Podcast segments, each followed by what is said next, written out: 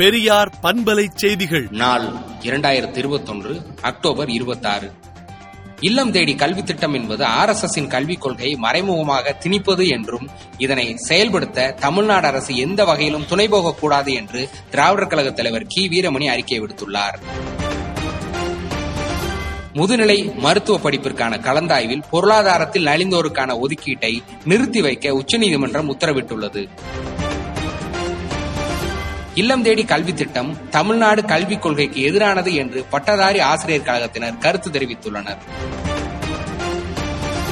உத்தரப்பிரதேசத்தில் காங்கிரஸ் ஆட்சிக்கு வந்தால் ரூபாய் பத்து லட்சம் வரை இலவச மருத்துவ சிகிச்சை வழங்கப்படும் என்று பிரியங்கா காந்தி உறுதியளித்துள்ளார். வடகிழக்கு பருவமழை தொடங்கிவிட்டதாக வானிலை ஆய்வு மையம் தகவல் தெரிவித்துள்ளது. காய்ச்சல் தொண்டை ஓவாமை நோய்களுக்கான நாற்பத்தி மூன்று மருந்துகள் தரமற்றவை என்று ஒன்றிய தரக்கட்டுப்பாட்டு வாரியம் தகவல் தெரிவித்துள்ளது. சீன கப்பல்கள் கொழும்பு துறைமுகத்தில் நுழைய தடை விதிக்கப்பட்டுள்ளது. இந்திய எல்லைப் பகுதிகளுக்கான புதிய சட்டத்தை சீனா நிறைவேற்றியுள்ளது.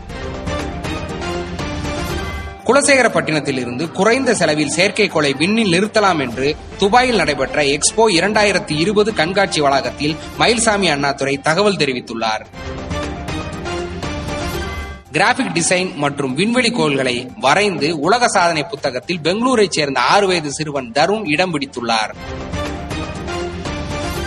ஏழு புள்ளி ஐந்து சதவீத இடஒதுக்கீடு வாழ்வில் விடிவெள்ளியாக உள்ளதாக முதலமைச்சருக்கு நன்றி சொல்லி அரசு பள்ளி மாணவி கடிதம் எழுதியுள்ளார். விடுதலை நாளேட்டை விடுதலை டாட் இன் இணையதளத்தில் படியுங்கள்.